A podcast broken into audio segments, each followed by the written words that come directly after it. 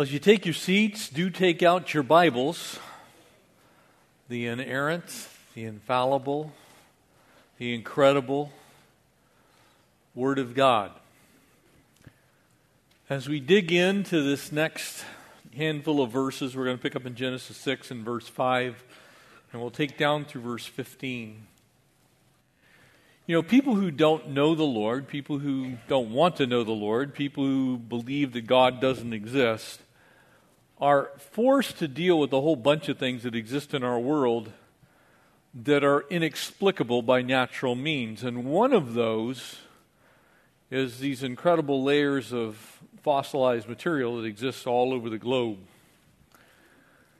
And if you've traveled around much and been on as many continents as I have and looked at the world through the lens of truth, you'll come to a conclusion that at some point in time, this earth had to have been covered with water, including the mountain peaks. And in fact, when we're down in Peru here in a little less than a couple of weeks, one of the things that's remarkable is at the top of the Andes, uh, in the very, high, very highest sections, are giant fossilized clams. They exist at an altitude of over 17,000 feet. And those mountains are supposed to be fault block mountains that were folded from some volcanic origins. And so it kind of indicates that maybe at some point in time there were some giant things on the face of the earth. And in fact, those clams, some of them are well over three feet in diameter. Tonight we have the beginning of this incredible story that you can either believe as history or you can look at as fable. And so tonight we look at the reason or what caused this incredible flood, the flood of Noah. And so as we pick up in verse 5, would you join me and let's pray and ask the Lord to speak to us through these verses. Father, we thank you for your word. And it is truth. And God, we admit that sometimes we have a difficult time reconciling in our minds the reasonings that you have for why you have done things that you've done, why you've allowed what you've allowed. And we admit and confess to you that it's hard for us to even imagine the condition of a world that would be so wicked is that you would look at it and see that there's no other choice save to destroy almost the entirety of not just the human inhabitants, but also the animals, all the vegetation, the plant life which you took so much care to prepare as a garden for Adam and Eve.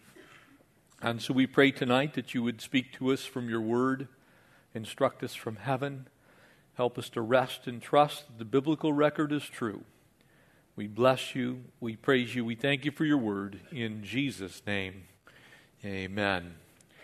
And so last time we looked, and there's this race of giants that are created through what I personally believe Scripture clearly defines as an angelic human hybrid race known as the Nephilim, the fallen ones. And it is after that because mankind is not only depraved, but mankind is heading towards greater and greater and greater depravity. And it is that position that we begin tonight in. You have to look at the conditions of the world then, because our understanding of what lies ahead for all of humanity through the prophetic word of God is directly attached in the New Testament to what happens here. And so these conditions, combined with how Jesus illuminates these in Matthew 24, are the conditions that will directly precede the rapture of the church and the second coming of the Lord.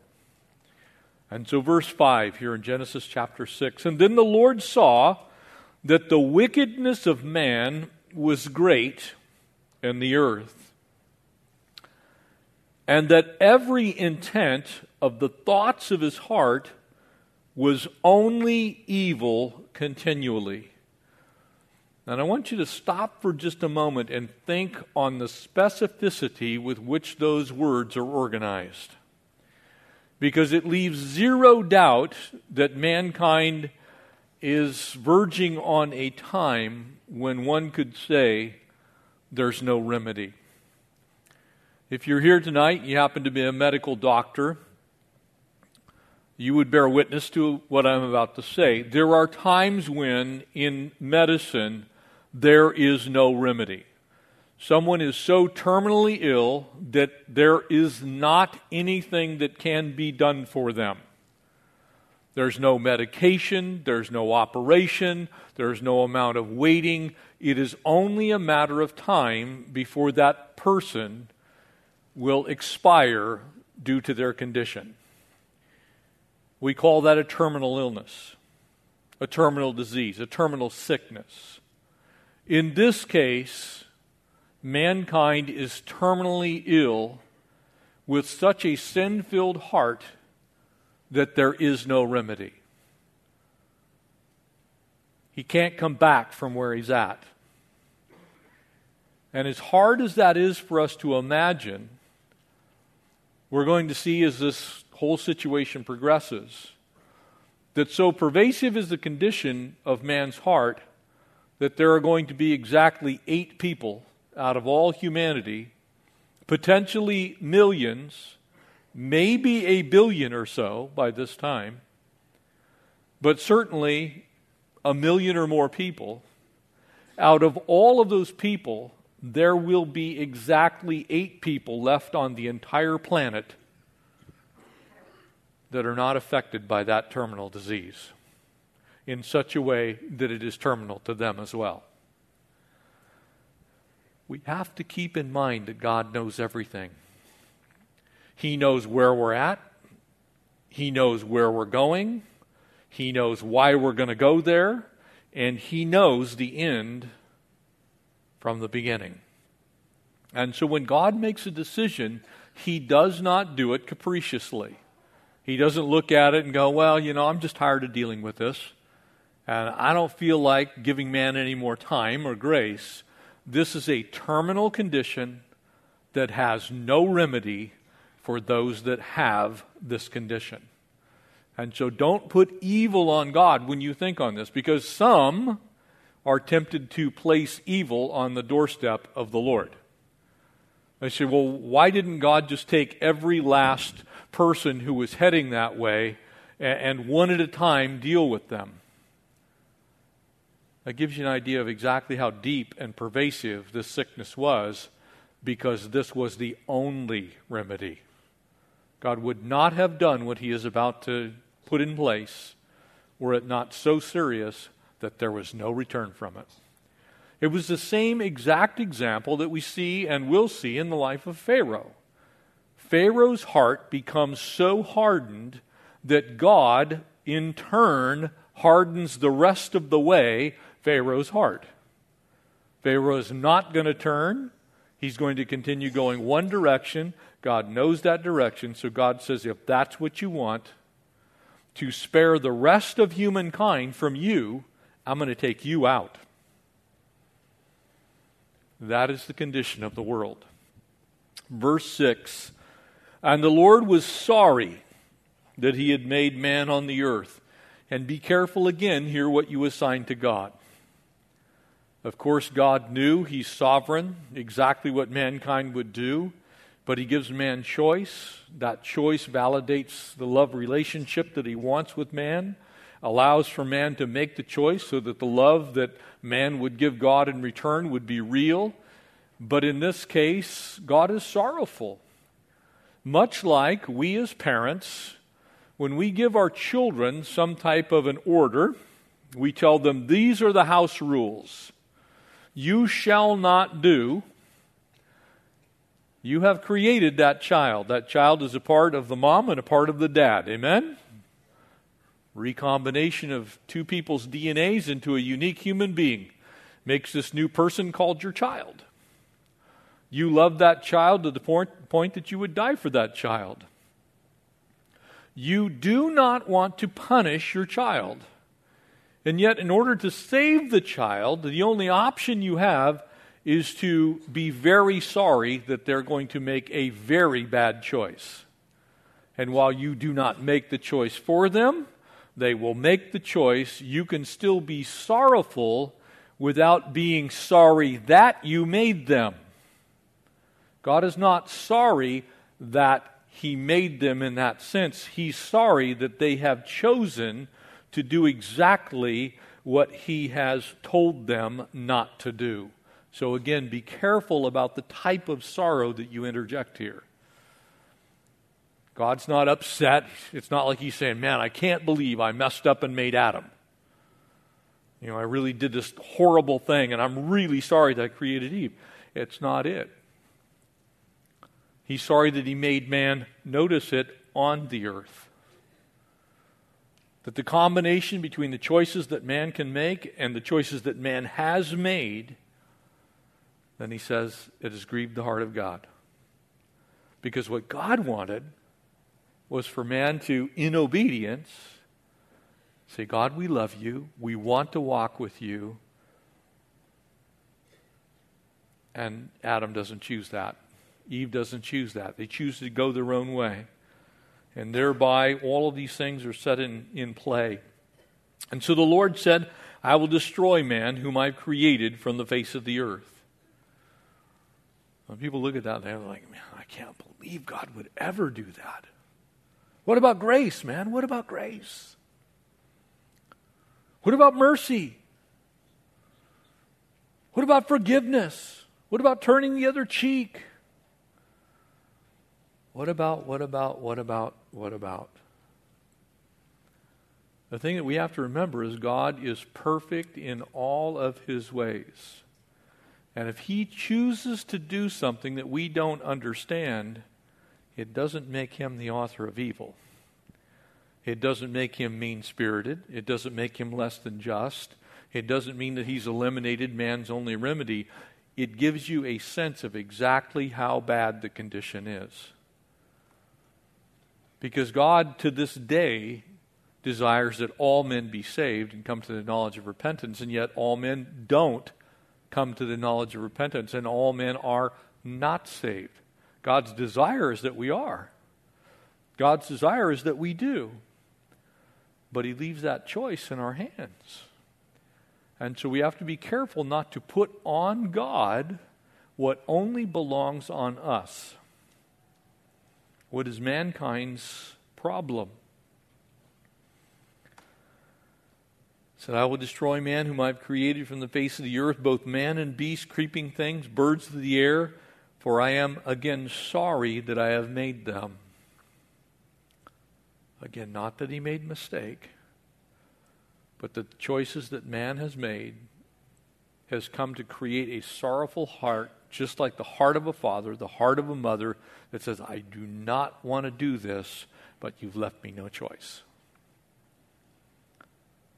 I don't want to put you on restriction. I, I, I don't want to take away you know, the horror now. I don't want to take away your cell phone.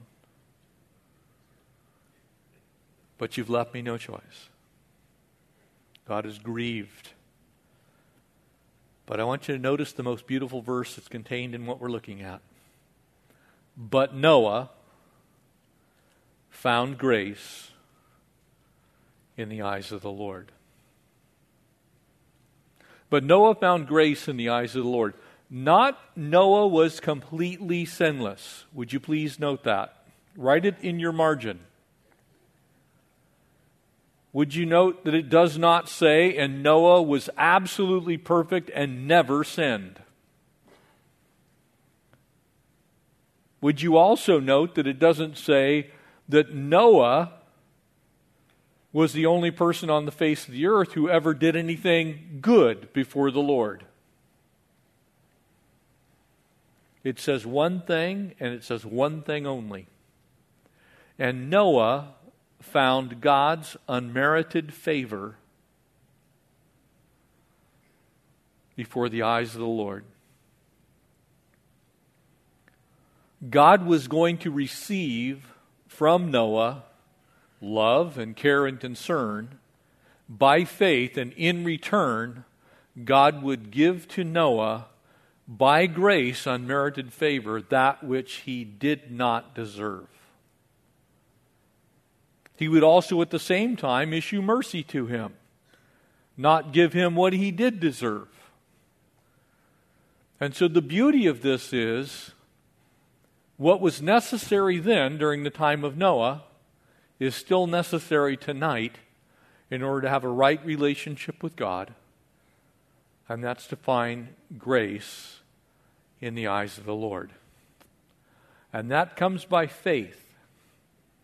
And interestingly enough, in the hall of faith in Hebrews chapter 11, there is exactly one person in all the people mentioned who, before his name is mentioned, is faith, and after his name is mentioned is faith. Only Noah found faith, faith before the Lord gave him grace and exhibited faith after he found that grace. Noah, in that sense, was the largest of all of the examples of faith that we find in the Bible. So it was by faith that Noah received grace. Hebrews chapter 11, you can thumb through that. It says in verse 9, For this is the genealogy of Noah. For Noah was a just man, perfect in his generations. Notice it doesn't say perfect in absolutely everything he did, but perfect in his generations. What he could do and what he could control and what he did do was seen by God as acceptable. For Noah walked with God. What was it that Adam was supposed to do? Walk with God. Adam chose not to walk with God. And Noah begat three sons Shem, Ham, and Japheth. And the earth was also corrupt before God. You know, there's a defiling influence that humankind has on most everything that we touch.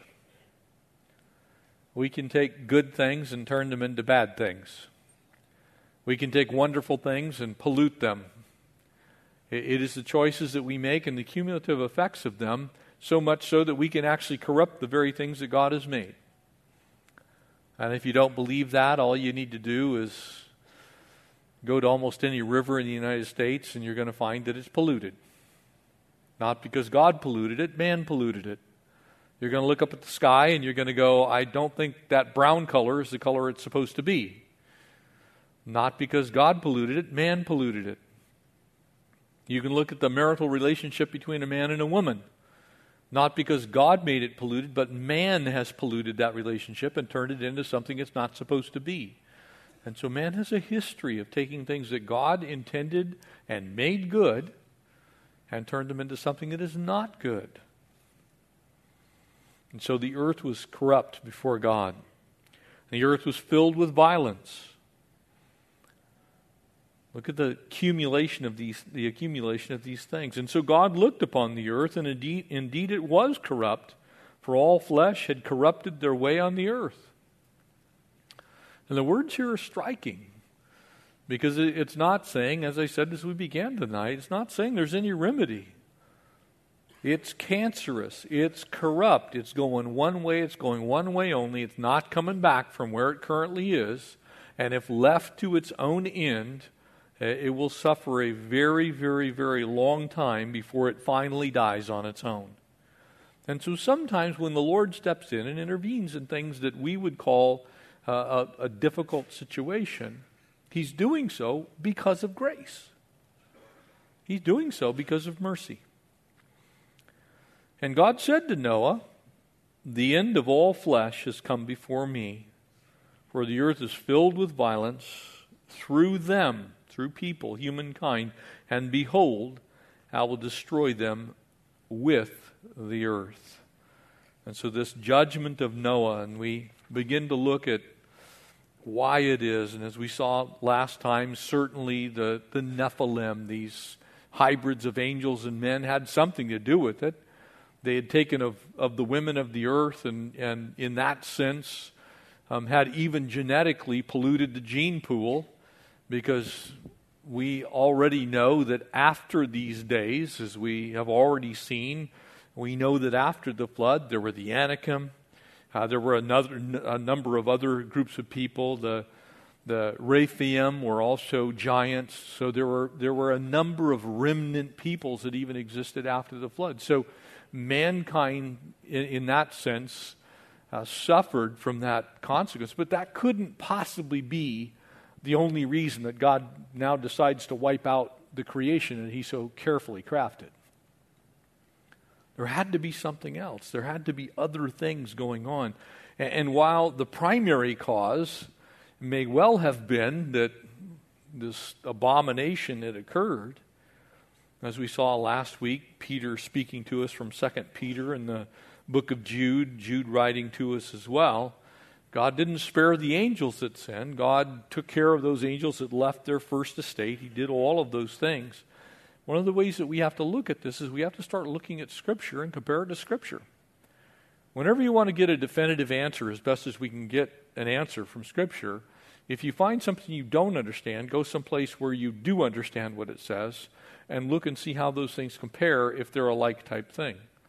And so in this case, comparing scripture with scripture, 2 Peter chapter 2, there in verses 4 and 5, if God didn't spare the angels that sinned, but cast them down to hell and delivered them into chains of darkness to be reserved for judgment, and not spared the old world, but saved Noah and the eighth person, a preacher of righteousness, bringing flood upon bringing a flood upon the world of the ungodly. If he did all of that, Peter will go on to say, Well, how shall we escape?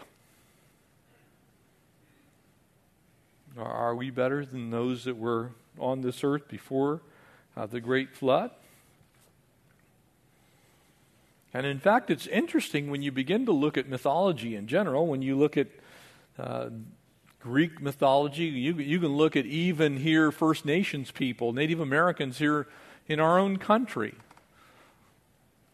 There's all kinds of stories of giants. There's all kinds of stories of evil beings. There's all kinds of stories of kind of half men and, and half some other, you know, created being. And so it's not unusual for people to understand that somehow between heaven and earth there's an interaction. The question becomes what are you going to do with it? Greek mythology is filled with kind of evil gods, if you will, who cohabitated with people. Zeus was rather famous for it you see, we have to kind of decide are those things kind of freakish myths or those may be truth that's filtered into some of the myths that are being told on this earth to this day? And I happen to believe that they're actual truth that has been hybridized and made into myth instead of myth that's been made into truth. In other words, that all peoples have an understanding that somehow the supernatural interacts with the natural world. But what else is there?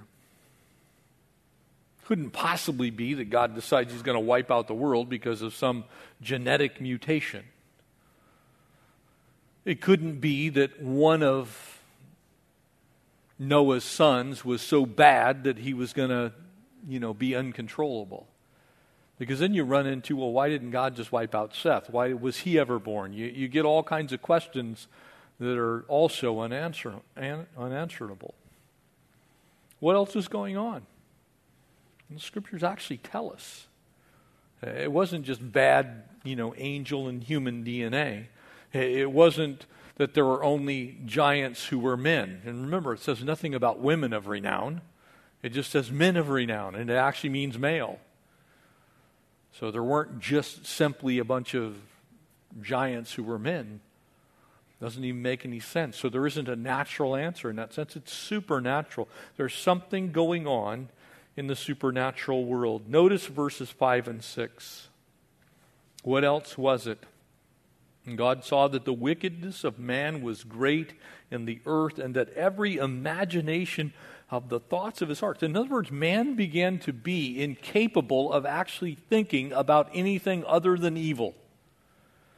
Now, I don't know how twisted you have to be that your thought processes are so evil that the only thing you think about is evil. But that is a demented soul. That's, that is someone, I personally have never met somebody like that. I can honestly say, and I've met some pretty crazy people. I've been in some very strange situations. I've been in some situations that I fully believe the person that I was dealing with was demonically influenced, if not possessed. But I can tell you, I was still able to have conversations with that person at some point in time. I never have talked to a person whose thoughts were continually and only evil. And so, what's in view here is, is something very different than I think our world has again seen. But I can tell you this we're starting to head a direction that I think could get there someday. To where mankind becomes so twisted in his thinking that his thoughts are always on things that are ungodly. His thoughts are always away from the Lord. His thoughts are never, because remember, God's definition of evil and our definition of evil are two different things. God's definition of evil is that which is not pleasing to the Lord. There's a whole bunch of things that we would not call evil that are not pleasing to the Lord. So, this is God's definition of evil that's in view here. It's injustice, it's inequity, it's hate, it's anger, it's bitterness, it's everything in Scripture that is defined as the fruit of the flesh gone completely amuck, running absolutely rampant and wild. It is a world that is, in essence, exactly as Scripture says we ought not to be. So there's something very different in view here.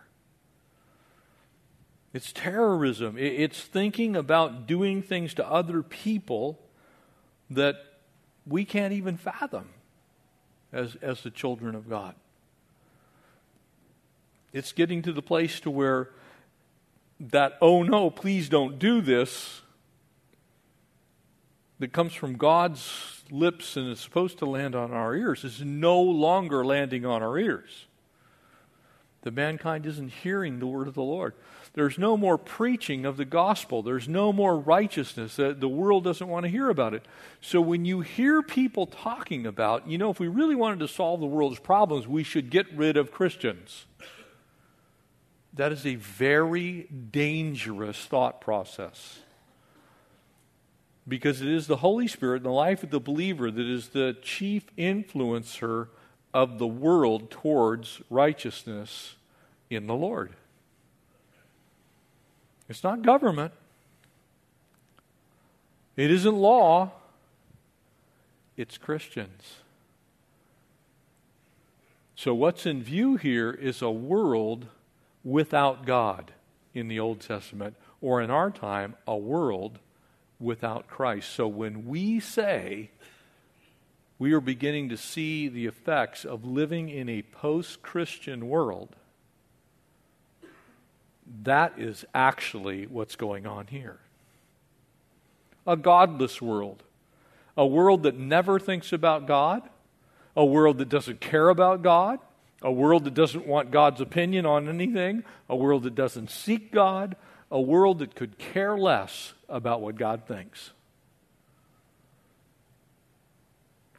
So when you have opportunity to be an effect in this world for the Lord, you are actually thwarting this very thing.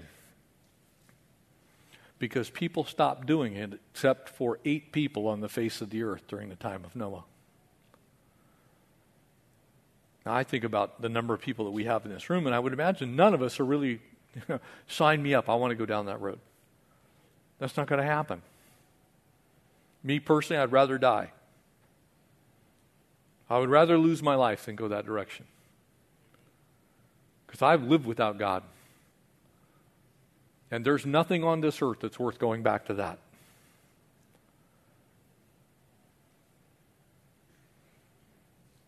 You see, God doesn't really need to repent, is the King James seems to indicate here, much as he said in the life of Saul there in 1 Samuel 15. It's not that God is, you know, needing to change direction. He, he's still created man with the right attitude, the right heart, with righteousness, with capability to do the right thing. But he's, he's saying, look, man's going to go this way. I have to honor his choices. One of the things that we get involved in is discussions about God's sovereignty and man's responsibility when we think about this. Because what you really have here in view is can man thwart the plans of God? And the answer to that is ultimately no. God is God. But does God allow man to make decisions that makes it look like man can thwart the plans of God? The answer to that is yes. Because you can choose to do things that are completely contrary to the will of God, and God will let you do them. Not because he hates you, but because he loves you, and if he simply forces you to be righteous, then you don't love him. He's just made you into a robot. He's told you this is what you have to do, and you have no choice. So God does allow us to do exactly what He doesn't want us to do. That doesn't make Him the author of evil. That means that He loves us so much that He gives us the choice to really choose to do good. And though God was very kind in putting Adam and all the rest of us into a perfect world, and he had been marvelously long suffering. Remember, this is not three weeks after the Garden of Eden. This is perhaps a couple of thousand years after the Garden of Eden. And so it's a long time. Man's had a long time to go the wrong direction. And you think about it in the, in the sense that we understand time ourselves. Look at what's happened to mankind since the early 1950s. Look where man is today compared to where mankind was 60, 70 years ago. When I was born, we still had a census bureau in this country that would determine, you know, how many people were around and all those kind of things. And so we kept track of fairly minute details on human beings on pieces of paper. Now we don't do that anymore. We have biometric information and ge- genetic information and a database with your DNA. We have all kinds of things. It used to be that somebody came to your house and you actually filled out a census report. Live in such and such a street, and there's three kids in the house, and the whole thing. Now you're being stared at from a satellite in space. Think about evil. Television was in black and white. Color didn't come until the early 1960s, and then only if you were very, very rich. Your television weighed about 800 pounds, was in your living room, and when you turned it on, the lights went dim in the whole rest of your house. I don't know how many of you remember, you remember those push button remotes that, that clicked when you, you know, they had three buttons on them. It was like eight, ten. We had four channels. San Diego County, when I was growing up, had four channels. I have four channels of ESPN and another 5,000 channels of whatever. And 4,899 of them are garbage. Amen? They're evil. There's an awful lot of stuff on television that you would have been thrown in prison for in the 1950s and 60s. You would have gone to jail. So when you think about, well, you know, God wasn't fair, oh, mankind can get ugly quick. And you see what was happening was the church in the world was affecting the world for the church for the better part of 2,000 years. And then all of a sudden, something turned. 1962, prayer comes out of schools in the United States. By the end of the 1960s, we are in the sexual revolution. No fault divorce becomes the law of the land. The breakup of the institution of marriage. Pornography becomes legal. It was illegal when I was in high school. And from there to the environment that we live in today, it can get bad really fast. Don't kid yourself. You see, when the evil starts compounding and affecting other evils, evil begins to snowball.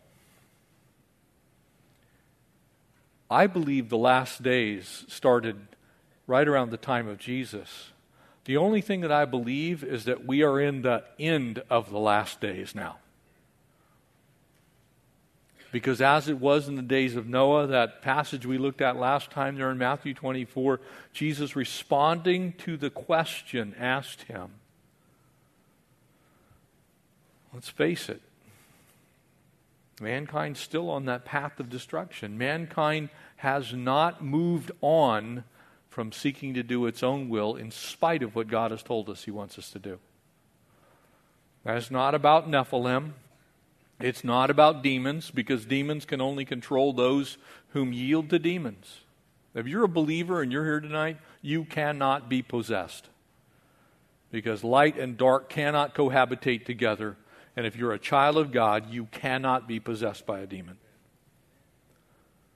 You can be oppressed, you can be pushed in from the outside, you can be depressed because you haven't sought the King of Kings and the Lord of Lords and the power of the Spirit to help you with that fight but you cannot be possessed. The only people that can be possessed are those who willingly do not want the work of the Spirit in their life. So when that begins to become the whole world, guess what happens? Evil begets evil.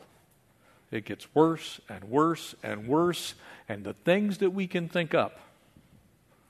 If you do a quick history of what the world looked like uh, back in the time of Christ, if you look at from about 500 BC to about 400 AD, you're going to find some inhumanity to man that's pretty hard to understand. The Assyrians were famous for taking poles and sticking them along the side of the road and impaling people on them only partially so that while they died and writhed in agony, they would slide down that pole until finally it would come out the top of their head. That's pretty sick and twisted. But here's the sick part only a few million people died. Now we take babies who are in the safety of their mother's womb and destroy their lives before they ever see the light of day. Which one's worse? If God created life and He's the author of it, you see, we're quick to point towards the Carthaginians, we're quick to point towards the Medes, we're quick to point towards the Romans, we're quick to point towards the Greeks when we won't look at what's going on in our own world right now. And praise God, grace is the answer to those things. It's always been the answer. It was the answer for Noah. It's the answer for anyone tonight that's struggling with sin. Notice God's answer, and I love this. Noah was merely saved by grace. Now, in the truest sense, did Noah believe on the Lord Jesus Christ? As you and I would say, no, he believed by faith that Messiah was coming. But Noah found grace in the eyes of the Lord. Very plain statement here. There's four things involved in it. Notice what they are. He found grace. In other words, it was a gift. He didn't earn grace, he didn't work for grace. He wasn't so much better than everybody else that God gave him something because he was good. He found grace. It was a gift. Very same thing that is available to us today. For by grace you've been saved. Ephesians 2 8 and 9. You've been saved by grace through faith. It is a gift of God, it's not of yourself. None of us can boast about it. Noah found grace. Noah didn't find works. Noah didn't find religion. Noah didn't find a plan to get his life right. Noah found grace. It was the only way then, it's the only way now. The result of that, you see, if you find grace, here's what happens you're justified by the grace of God. So, because Noah found grace, Noah was a just man. Noah was justified. You see, this is New Testament salvation by grace found in the sixth chapter of the first book of the Bible, recording events that were before the flood of Noah at least 4,000 years ago. You see, Noah found grace, and because of the grace that came to him by believing, he was justified. He was declared to be righteous. He himself was not righteous, he was declared to be righteous. It says Noah was a just man. And because of this, he was perfect in his generation. What happens to you when you confess your sin? He is faithful and just to forgive your sin and to cleanse you from all unrighteousness. What does it say? Been made perfect. In the eyes of God, God doesn't see your sin. God sees perfection in Jesus Christ, your Savior. You see, Noah experienced a type, if you will, of salvation by grace and through faith. It's exactly the same way that anyone and everyone has ever been saved. His life, and it's interesting, that word complete is, is unique because it means in totality. But in that sense, he's talking about his generation. It means his life revolved around God. In other words, because Noah found grace and because Noah was made just as if he had never sinned, because Noah, in that sense, was perfect in his generations, the reason he did that is because his life revolved around God. When he got up in the morning, he was thinking about God. When he went to bed at night, he was thinking about God what happens to us when we give our lives to the Lord Jesus, all of a sudden our lives become centered in Christ. We become God's kids. And then finally, what happens to you after that?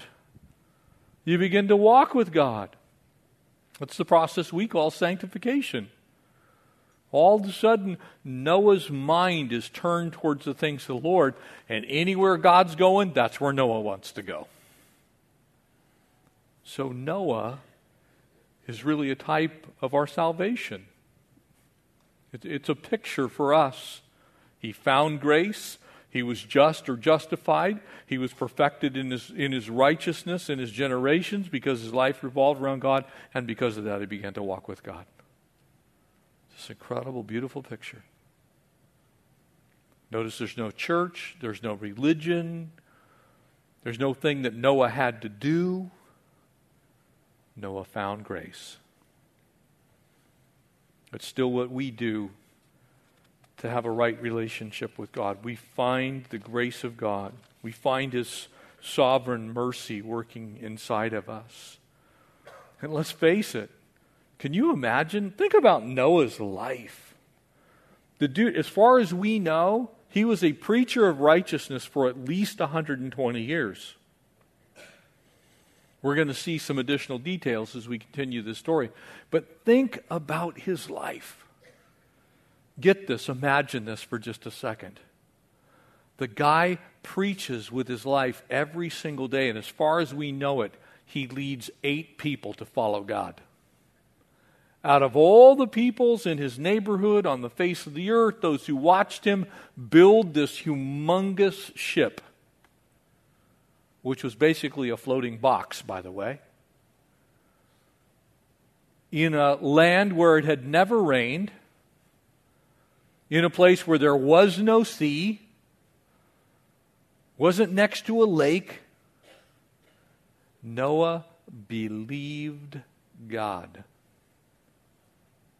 So, how was Noah made right? He found God's grace because he believed God, he was justified. And because of that, his life revolved around God, and because of that, he could walk with God. So when you think of the story of Noah, think of it in the context of what we know now in the completion of the plan of salvation. So when you look at Noah's life there in Hebrews 11:7, he's the only one that begins and ends with the phrase by faith. The only one. All of them have faith to some degree, but his begins with it, his ends with it. Unfortunately for mankind, because Noah was forgiven, Noah was faithful, Noah was fruitful, all these things. That's still our model. But unfortunately, people don't like that model. People want there to be some other way. I pray that's not you tonight. God's now going to kind of proceed to rehearse this destruction. The earth was corrupt before God, filled with violence, looked on the earth. All flesh had corrupted its way. He's using these terms to where we understand look, it was, it was beyond remedy. There, there was no way it was coming back. The universality, if you will, of human wicked, wickedness and depravity had reached its apex to the point that God finally says, Look, I can't save it. It's terminal. No amount of continued time going by was going to make it so that it would it would get better.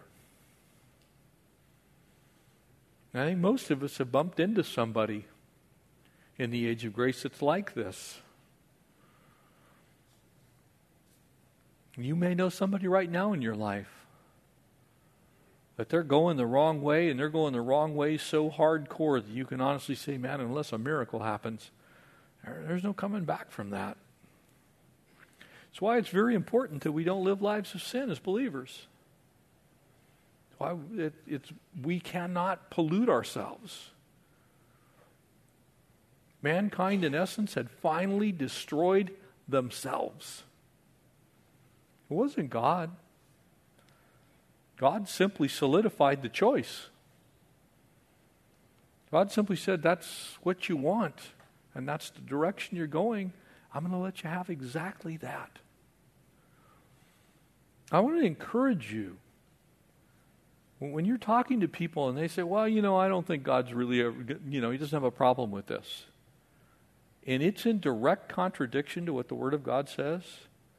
You need to remind them that God is gracious, He is patient, He's long suffering, He's kind, but that patience and long suffering and kindness has its limits. And you don't know where the turning point is. It's one of the great tragedies of people who live lives of sin who claim to know the Lord.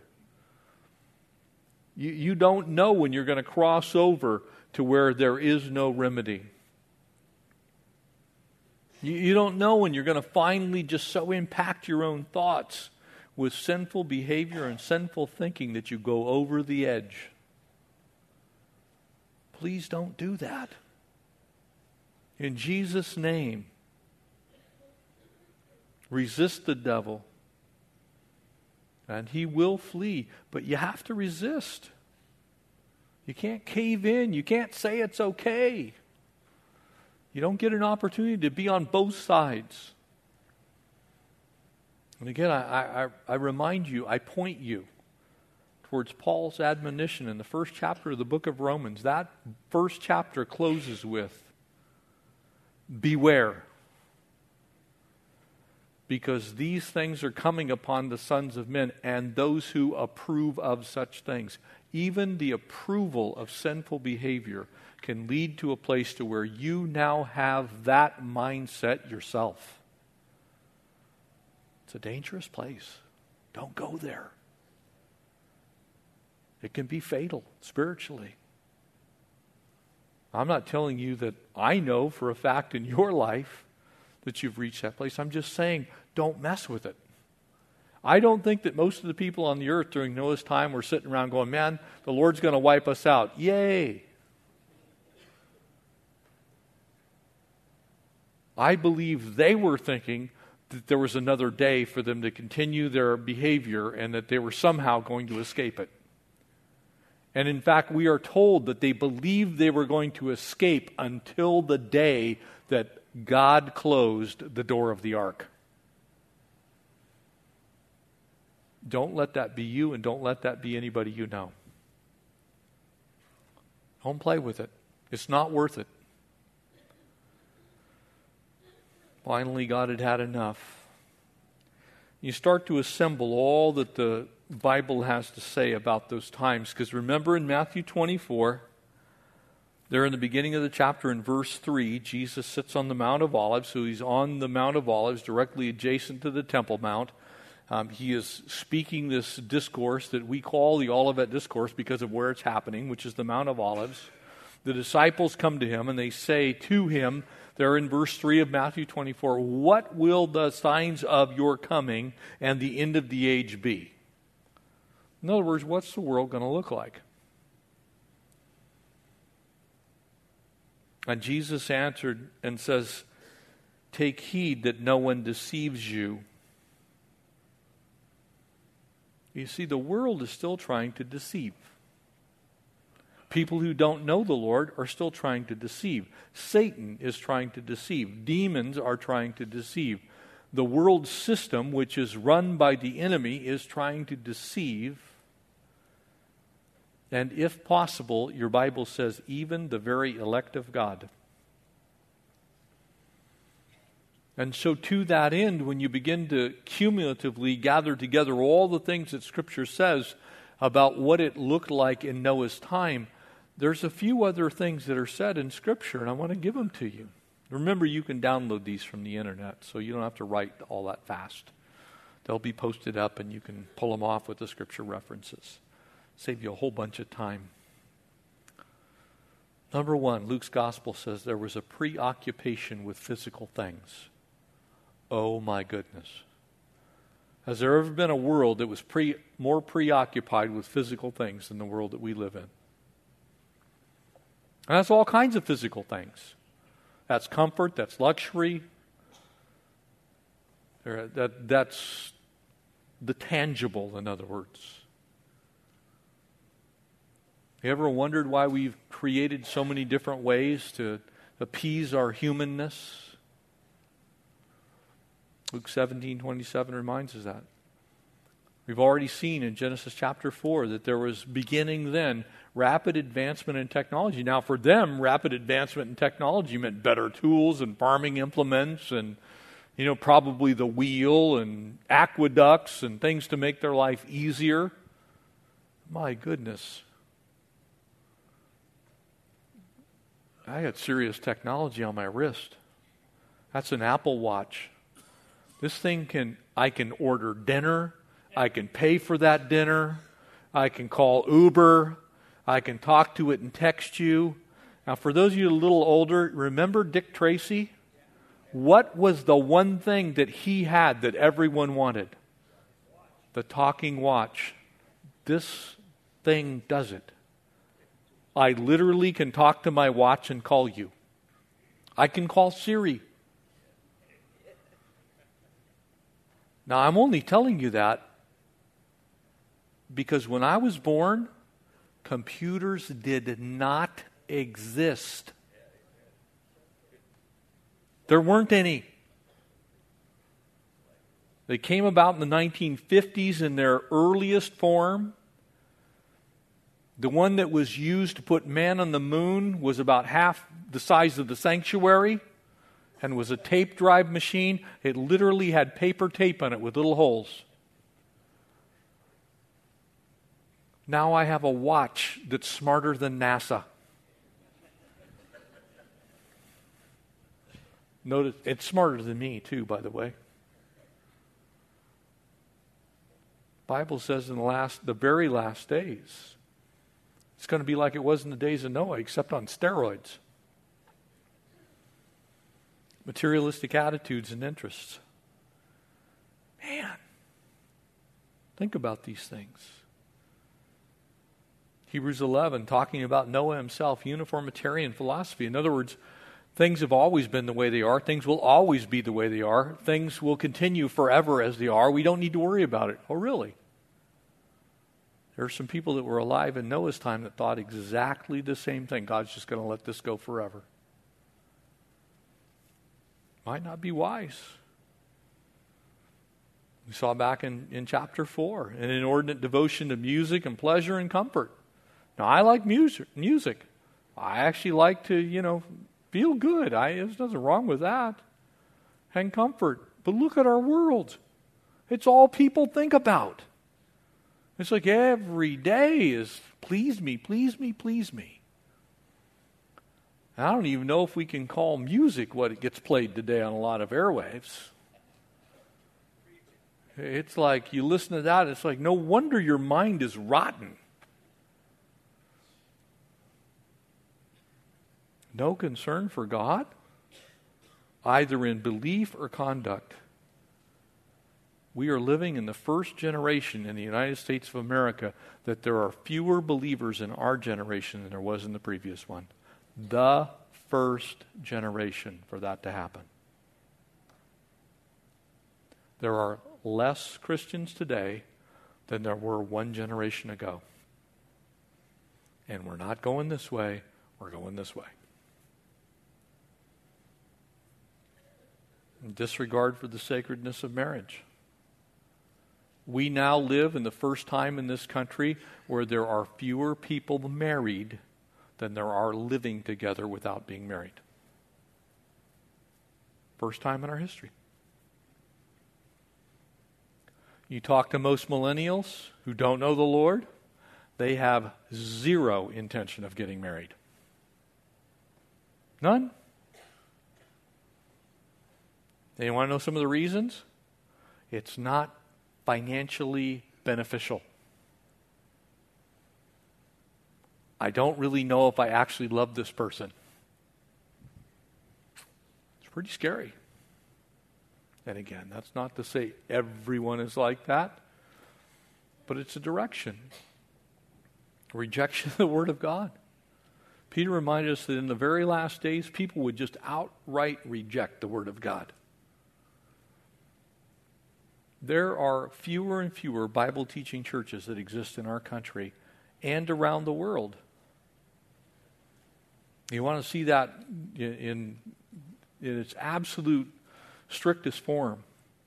The most Christian nation on the face of the earth used to be Great Britain. High 80 percentile of people profess to have faith in Christ. Not just in God, but actually in Christ. You know what that percentage is today?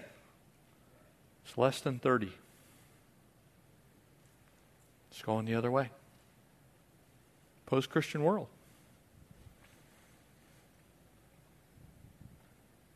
population explosion.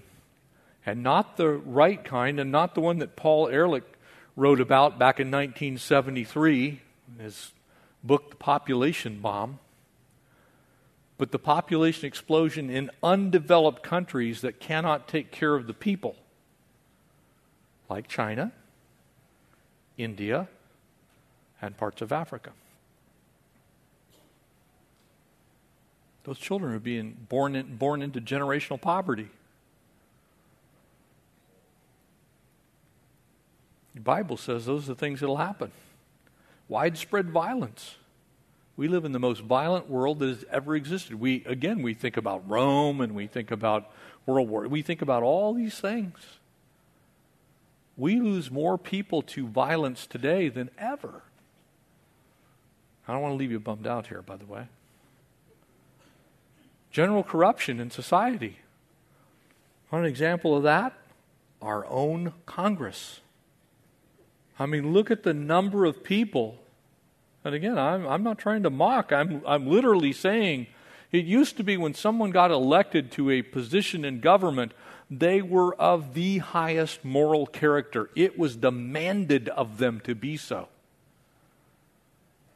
And now we live in a day and time where immorality is the general character of a vast majority of people who hold public office and they brag about it. They don't even care that that's the condition. And we're the good country. It's worse elsewhere.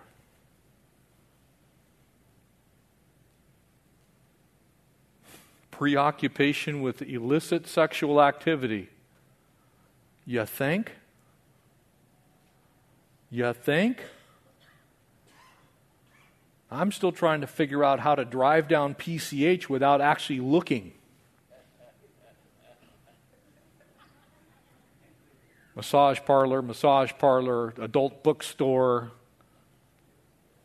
The other side of the street, the same thing. Connie and I were going, you know, let's take a chance. So we're, we're sitting around, we're like, maybe there's a new movie that's come out that we haven't seen, it'll be somewhat edifying. We turn on the pay per view thing on our cable. R, R, R, R, R, R, cartoon rated R. and you look at the reason why filth, garbage, vomit, vulgarity, nudity. It's our world. As it was in the days of Noah, so it shall be when the Son of Man comes. Think on these things. Because there's still time. Praise the Lord, we're in the age of grace. Amen? And I want to leave you with this. We are still in the age of grace. There is still time. There is time for us to do what God put us on this planet to do. And that's to turn men's hearts toward the Lord. But you know what? It's going to take a whole bunch of Noahs. It's going to take a whole bunch of Noahs. People who are willing to be ridiculed, people who are willing to be mocked, people who are willing to be scorned, people who are willing to never compromise the truth, people who are willing to stand up and say, I'm going to serve God, I don't care what you say. It is going to take a whole generation of Noahs to stem the tide. Because our Bible says, as it was in the days of Noah, so it shall be when the Son of Man comes. Those are the words of Jesus, by the way. That's not my words, that's his. So, if we want to have a great deal of hopefulness, then the best way we can have that hopefulness is tell people about Jesus. To fight the good fight of faith, to remind people that there's a God in heaven who loves them. And that Jesus came into this world to prove to you, to prove to me, to prove to us that he loves this world. You see, God was speaking that message through Noah, but nobody wanted to hear it. And pretty soon, Noah's voice got drowned out by all of the rest of the stuff that was going on on the planet. And eventually, people couldn't even hear it. And because of that, it got so bad that there was no remedy. I don't want to go down like that. Now, the glory of the New Testament is that before that happens, we who love the Lord are going to be out of here. So, in that sense, we got an exit clause in our contract. That trumpet will sound, and the dead in Christ will be raised, and we who are alive and remain will meet him in the air. So we're not going to go through the destruction of this planet ever again, you and I who love the Lord. But there are a lot of people, if they don't turn, they are going to go through that. And so let's make sure and be a bunch of Noahs. Be uncompromising, be unwavering, be on fire, be on track just be who we should be in Christ. The tragedy of Matthew 24 was this they did not know until the flood came and took them all away. And the reason is there was nobody speaking about God except for Noah and a handful of people.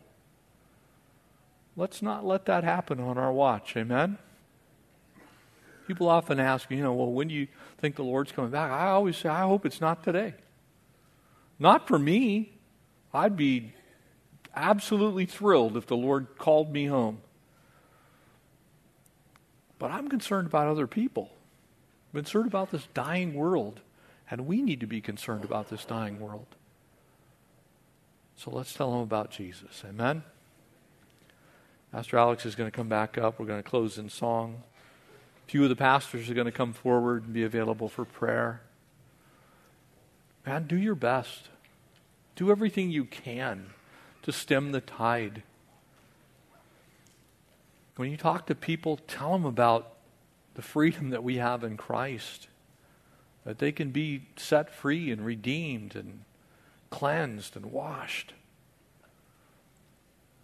Let's not let the world go. Let's not, let's not stop being who God's called us to be because it looks like it's too late. Look, it's not too late until the Lord comes. Amen? So let's tell them about Him and make sure that they're not on our watch. Is the Lord going to come because we did something to fight back against the tide of evil that exists in our world? Father, thank you for tonight. Thank you for your word. Lord, we admit that it it seems overwhelming at times because the word, world is going the, the wrong direction. But we thank you that we have the answer to that wrong direction, and it's the right direction. It's to follow you. And we are so grateful for your Spirit's work in our lives. Thank you that, like Noah, we found grace in the sight of the Lord. Thank you, we've been saved by grace and through faith, been declared righteous. We're able to have our lives revolve around you and then walk with you. Lord, we thank you for that beautiful picture uh, of Noah's standing in you. We pray that each one of us would stand for you. Lord, that our lives would count for your goodness, your glory, and your grace. Help us to tell people everywhere and in every place about your plan of salvation so that men might be saved. Lord, the tide turned, the waters held back. Thank you for saving us. Don't let us flirt, Lord, with sin in our own lives. Help us to be emissaries for you. Wherever we go, Lord, would people know that you love them because they ran into us. We ask these things in the wonderful name of Jesus. And God's people all said, Amen.